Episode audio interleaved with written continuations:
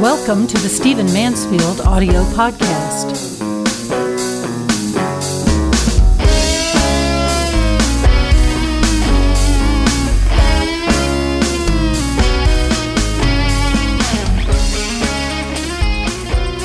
It's always good to hear from the listeners of this podcast. And recently, I've been hearing from listeners, particularly in one area. There's been one question that many of you have been asking, and I want to address that question today. Uh, some of you have said, look, I'm glad that Donald Trump is challenging the press. I think they've gotten unbelievable. I think they don't report accurately. They seem to be on their own agenda. Uh, I'm from the left politically. I'm from the right politically. I, I, don't know how to get down to the facts. I don't know how to get beyond the media firms that control information in our society. What should I do? And I love this question because it means that people are beginning to be a little bit suspicious of the delivery systems, uh, a little bit suspicious of the of the big media firms, and they and they should be. Uh, however well intentioned some of their commentators and announcers are, the fact is that everybody has a bias. You can't sit and watch Fox News all day and get the truth completely. You can't sit and watch CNN, MSNBC, whatever you're watching, and get the truth. So you have to dig in a little bit. The, the reality is that as wonderful as our devices are and as wonderful as delivery systems of information are in our generation, all of us are going to have to do a little bit more work. So let me help you a little bit with some practical things that I do and that I recommend to people for getting to the truth, to getting beyond the headlines, getting behind uh, some of these conversations that are happening. We're living in a in an age that is wonderful. It just requires a little bit more investment on our part to get the information that we need. So here's some suggestions for you. Uh, first of all, whenever there's a major speech or a policy statement, uh, whenever something is said that everybody's discussing, I always go to the transcript. Uh, when the president, when President Obama recently gave his farewell address, I purposely did not watch it on television because I, quite frankly, am highly visual uh, in my modalities and I can easily be distracted by all of the visual stuff on the screen. I want to know what he actually said. Uh, that's what he and his staff pored over. That's what he wanted to leave as his legacy. So I read the transcript the next day. By the way, this is a tremendous time saving device. Um, if you want to find out what a president said at the State of the Union, you can spend spend an hour uh, watching people rise and applaud every three sentences and the actual broadcast, or you can read the transcript that takes about 10, 15 minutes. So I always read the transcript. There are a couple of benefits to this. First of all, I know what is actually said rather than just the spin before and afterwards. And often I'm saying to people, well, that's not what he said. That's, that's actually not what he said. And, and I'll even have it in my phone because, of course, I carry those things there for a while after every major policy speech. Um, so I know what's actually said. It stays with me longer because in my particular case, I remember words longer than I remember images, and it just helps me. Um, and and it also helps me because it, it clears away all the emotion. It clears away all the you, know the the stage setting and what have you. I'm not distracted by the person over the president's shoulder while he's talking. You know who's that person who's picking their nose or or over laughing or whatever the thing is. So read the original text as much as possible. After every major speech, every major uh, policy declaration, there are transcripts available online. A simple Google transcript, comma uh, Obama farewell speech, that kind of thing. And um, I think you'll I think you'll really uh, benefit from that. Uh, number two, when it comes to news stories, uh, you we're all going to be besieged in our lifetimes by hot headline news, the breaking news, the alerts on our phones, the and our iPads, the uh, the instant breaking, immediate, unfiltered. Here's what happened ten seconds ago kind of news. But what we need is one step back. This is what I what I urge people to do. Take one step back from time to time and look for the analysis. Look for the person giving the big picture. When you are listening to headline news or reading headline news only, it's as though you're lost in the trees.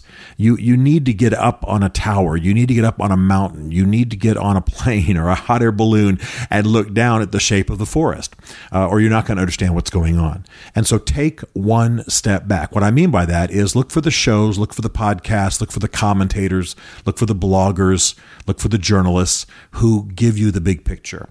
You can't live on the cutting edge of breaking news and understand what's going on. That's that's data That's not information. Information comes when you have taken that data and fitted it into a broader narrative of understanding. And that comes from taking one step back. I, I, would rather watch a Sunday morning talk show than watch a Tuesday night cable news fest, scream fest, I call them, uh, because the Sunday morning talk show is a bit more relaxed. People are drinking coffee and they're analyzing what's happened in the week rather than just on the nervous cutting edge of whatever's on the wire feed, so to speak. Okay. Uh, number two, uh, number three, I'm sorry, read opposition journalists, read opposing views, and in my case, I read the foreign press. Now, I realize that I do far more reading about this kind of stuff than some of you, but if you are a, a hard right wing conservative and you really are saying to me, look, I don't think I get all the facts, I want to understand, read other people, read the opposite. For example, if you are a Fox News addict and you've got that going in your office all day, once in a while, watch MSNBC. Once in a while, read some of the journalists who are on the other side. Um, I don't agree with Paul Krugman, who is an, a, a, very eminent economist. He's on the left. I'm just slightly right of center, but I read him. Uh, I, I, listened to Lawrence O'Donnell. I, I, I watch Olbermann uh, when I when I can from time to time. I watch the other side. Uh, it's partly because they'll bring out facts that the narratives I'm used to don't tend to highlight, and it's also because the truth is going to be somewhere between the steady diet of the right, the steady diet of the left, somewhere in there. Um, and so you want to know what's going on. Part of the reason I read the foreign press, um, and I've told you before, I read I read very widely. I read um, you know street magazines uh, and newspapers. I read Marxist things. I read lesbian and gay publications and blogs and what have you. I I, I read the opposition. I read the ISIS newspaper or magazine. Actually, it is. Um, I try to pay attention to all of that. And it's not just that I'm trying to fill my life with more information than a man can process, um, but I want to know for myself. And I don't trust the major media outlets. I think a lot of that's entertainment, a lot of that's sensationalism to draw audience share. So I read the opposition and I read completely other, foreign. Um, and I recommend that you do some of that at the same time. Okay. My fourth point is this ask yourself on any subject that you are being exposed to do you really know what's happening? For example, um, the the horrible civil war in Syria is filling our news headlines. It was a major topic of the campaign. It's one of the major criticisms against President Obama. It's one of the things that Donald Trump says he's going to address. Stop. Pause. Do you know what the civil war in Syria is all about? Do you know what the YPG is? Do you know who what the sides are? At some point on some of these issues, you ought to stop and do a Google search for backstory, Syrian civil war, profile, uh, Vladimir Putin. You understand what I'm saying? Take a step away, as I've said earlier, from the story and make sure that you understand just the basic facts. There are a lot of news organizations that provide sort of backstory, background. Here's what's really going on. Here's the big picture uh, kinds of perspective.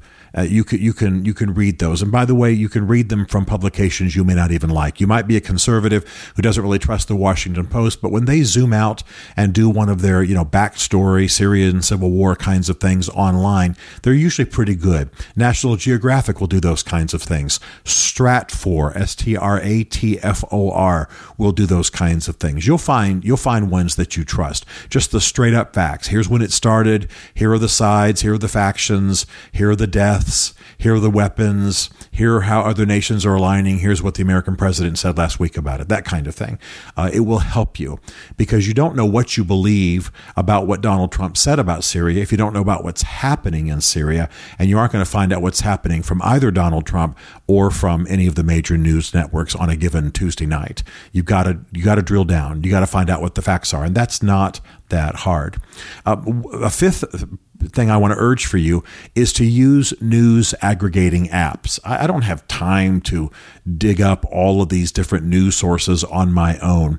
Um, I do have a staff, I do have researchers. We're normally busy with other things. So for me to make sure that I'm clear about what's going on in the news, I use apps like Flipboard. I've recommended this before, um, Feedly.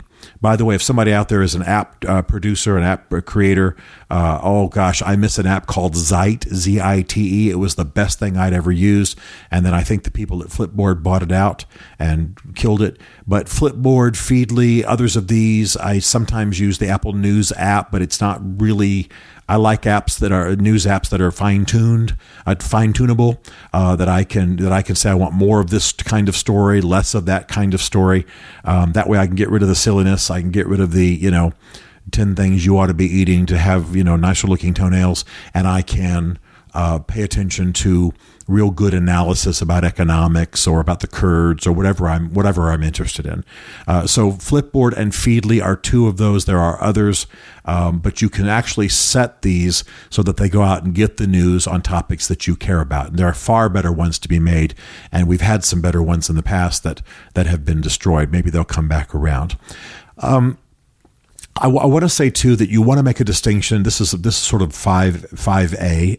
it might be my sixth point, uh, but make sure that you make a distinction between entertainment and news. I enjoy watching John Oliver, even though he's crass as much as anybody else. I'm, some of the other, uh, you know, funny comedian-driven news discussion shows they're they're good to watch. They're fun. They're entertaining, but they're not necessarily news. John Oliver says stuff that's not even factually correct a lot of the times, and then sometimes he'll move me to tears with, uh, you know, even his humorous discussions of things that actually need to be said. But make a distinction. Know what you're watching. Don't mistake John Oliver for Walter Cronkite. You know, don't mistake John Oliver for serious reportage.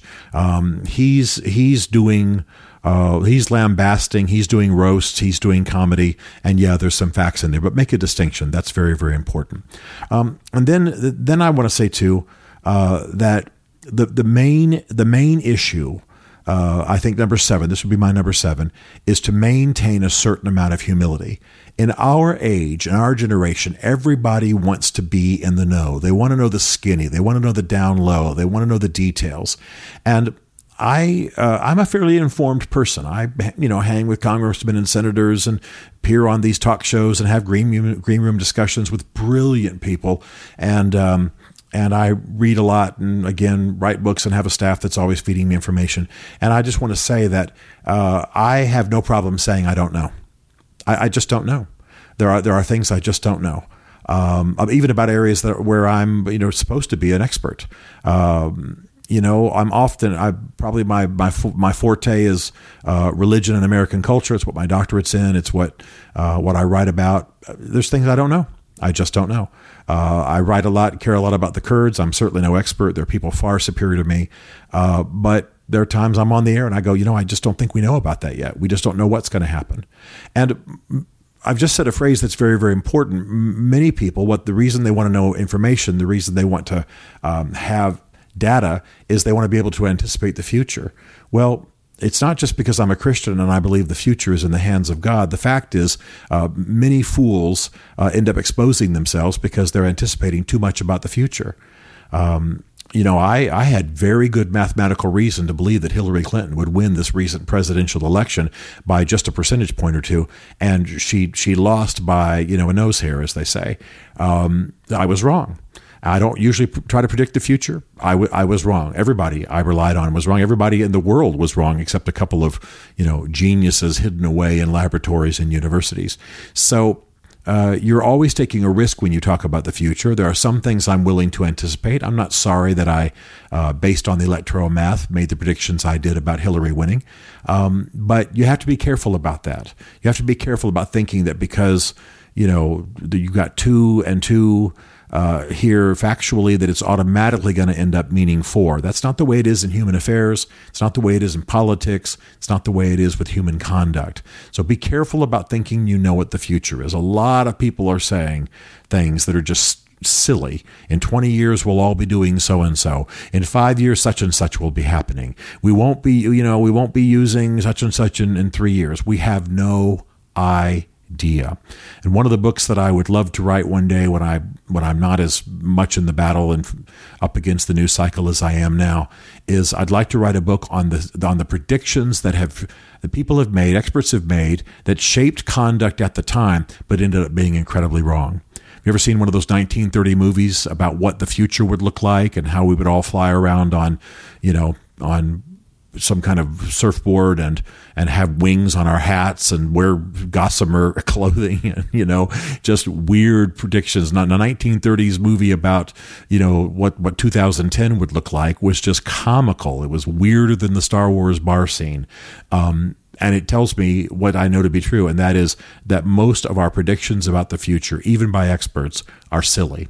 So the most you could hope for really is to know the times and by understanding the times, you can have some sense of what our current conduct ought to be. But trust me, you're not going to know what's going on in 50 years. Nobody 50 years ago anticipated the iPad that I'm holding in my hand right now, or the fact that the microphone that I'm using is plugged into an iPhone. Uh, nobody anticipated that. Nobody anticipated the cloud that I'm about to send this podcast to when I'm done, uh, not 50 years ago. So be careful. Now, the point of all of this is to get past the hubbub, get past the tumult, get past the dust cloud of data that's floating around, and really understand what's going on. Don't let the politics of left and right rule you. We're about to have very heated political fights, especially in the United States. We're about to have very heated international and foreign policy fights. People will slant the news according to where they are on, in those fights, aligning along the spectrum. And it's incumbent upon all of us um, as leaders, as citizens, uh, as people who want to make a difference in the world, to go beyond just the surface level and make sure that we know what's actually being said. By the way, even about people we're not very happy with or don't like. Many of you don't like Trump. I get it. I was disgusted recently by his Twitter fight with John Lewis, who is a man I respect for civil rights but don't agree with politically. Definitely, Trump should not have been hammering him. But you know what? I'll get up this morning uh, as I did, and I'll keep tabs on what uh, Trump is doing because he's going to be president of the United States, and I want to understand the facts, and I'm not going to let my irritation with him uh, keep me from knowing exactly what's going on. Don't you either. Let's know what's happening, and let's make the difference we can make. Stephen Mansfield is a New York Times bestselling author, a popular speaker, and a frequent faith and culture commentator on Fox and CNN. His groundbreaking books on faith and society include The Faith of George W. Bush, The Search for God in Guinness, Mansfield's Book of Manly Men, and The Miracle of the Kurds. His new book is Ask the Question Why We Must Demand Religious Clarity from Our Presidential Candidates, available on Amazon. Learn more about Stephen at StephenMansfield.tv. The Stephen Mansfield podcast is directed by Isaac Darnold, who also wrote, produced, and performed the podcast theme song. This is a Chartwell Literary Group production.